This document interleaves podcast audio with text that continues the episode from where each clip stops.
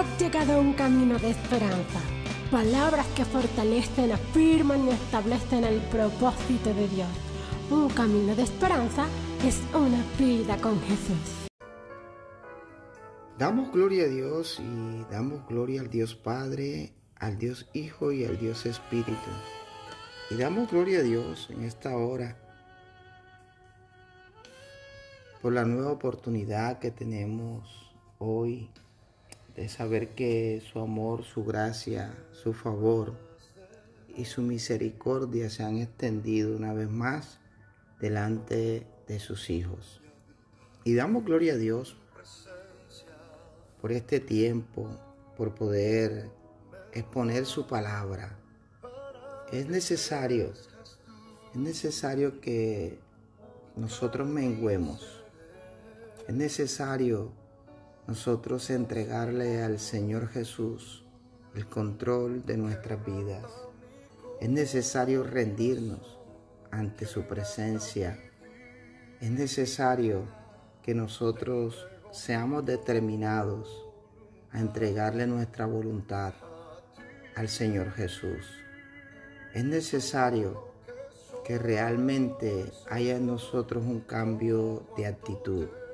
Es necesario que haya un cambio, un cambio de vida para que realmente Cristo reine en nuestro corazón que nuestra vida realmente sea dirigida por ese propósito, por ese propósito que Dios nos entregó desde antes que cada uno de nosotros naciéramos.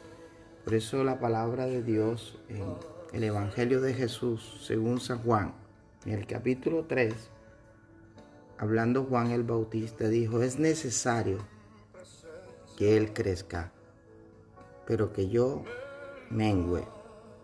Y realmente es necesario, es necesario que Cristo crezca en nosotros. Es necesario que tú le des esa prioridad al Señor.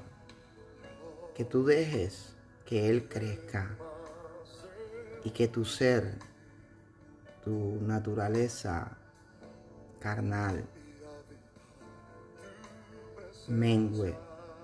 Es necesario menguar a nuestra manera de vivir, a nuestra manera de actuar, nuestra manera de caminar. Es necesario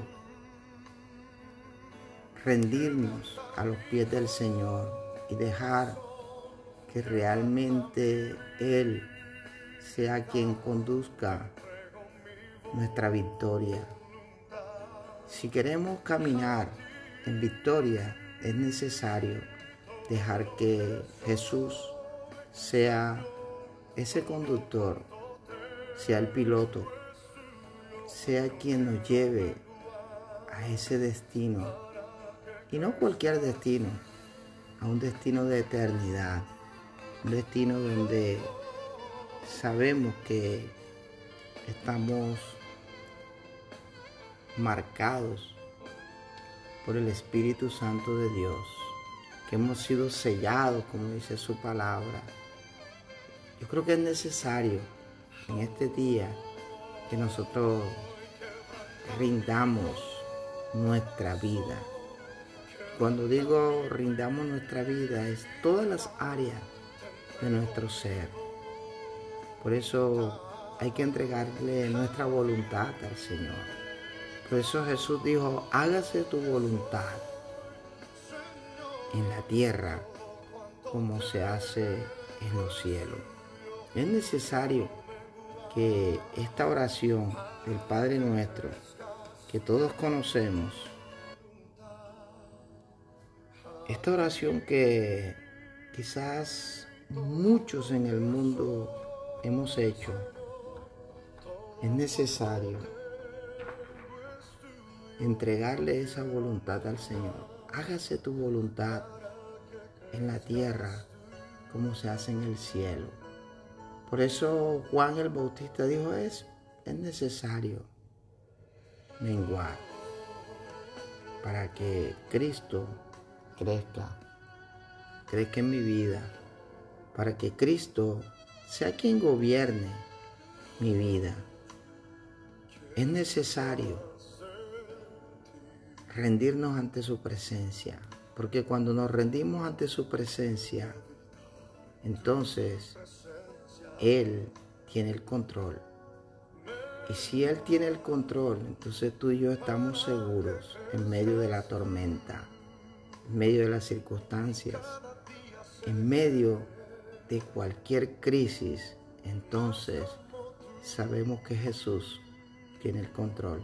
Acuérdate de aquel pasaje cuando Jesús mandó a sus discípulos a ir con Él en una barca al otro lado. Y en medio de esa, en medio de esa travesía se levantó la tormenta y Jesús dormía mientras sus discípulos agonizaban, temerosos de que se rompiera la barca. Y ellos fueron a llamar a Jesús y le dijeron a Jesús, ¿no te das cuenta que perecemos? Y tú durmiendo. Le dijeron dormilón al Señor Jesús. Pero el Señor Jesús se levantó y le ordenó a la tormenta que callase, que cesara el viento, que suspendiera su voraz ímpetu que destrozaba todo a su alrededor. Y ellos se maravillaron de ver lo que había sucedido. Y ellos dijeron, ¿y quién es este que aún el viento le obedece? Entrégale tu vida a Jesús y toda tormenta cesará y toda circunstancia que se levante cesará. Yo bendigo este día, bendigo a todos aquellos que escuchan este mensaje. Deja que el Señor quebrante tu vida. Entrégale tu voluntad y deja que Él sea quien vaya delante de ti como poderoso gigante.